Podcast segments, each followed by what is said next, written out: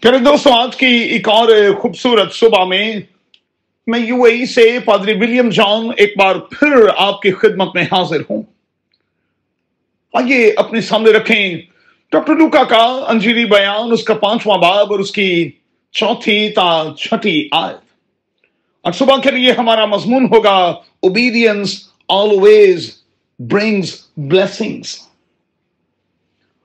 Galilee کے اس موجزے میں میرے دوستوں میں اور آپ جانتے ہیں کہ مقدسہ مریم نے نوکروں سے، خادموں سے کیا کہا؟ کہا کہ جو کچھ یہ تم سے کہے کرو۔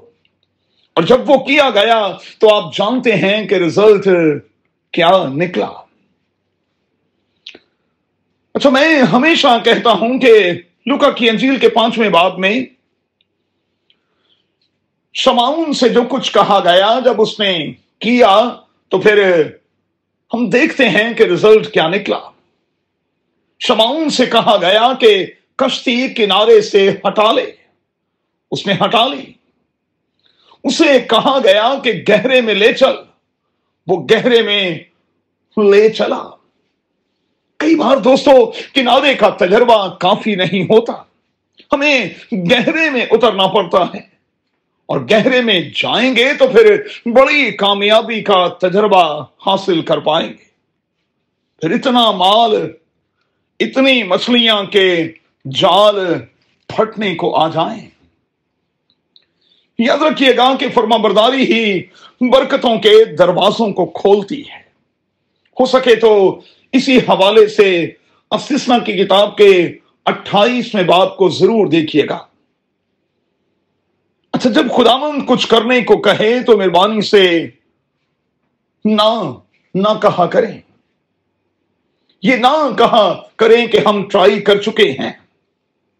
ہم تو زور مار چکے ہیں۔ ہم نے ساری رات محنت کی ہے۔ جب وہ کہے، دوبارہ جال ڈال دیں۔ میں آپ کو یقین دلاتا ہوں کہ آپ خوب کامیاب ہوں گے۔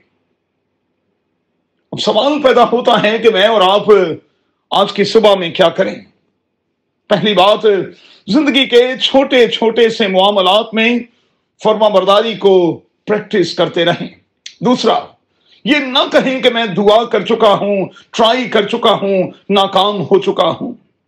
آپ دوبارہ جال ڈالیں، خدا کامیابی بخشے گا۔ خدا آپ کے لیے سب کچھ کرے گا، ضرور کرے گا۔ آپ اپنا رول پلے کریں، قادر خدا اپنا کام کرے گا۔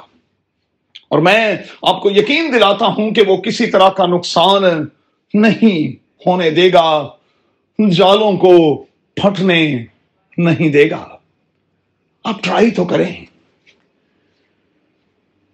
میرے کہنے پر آج ایک بار پھر ٹرائی تو کریں۔ یاد رکھیں کہ یسو کے نام میں یسو کے نام میں ہم فتح پاتے ہیں۔ قادر خدا، آپ کو بڑی برکت دے۔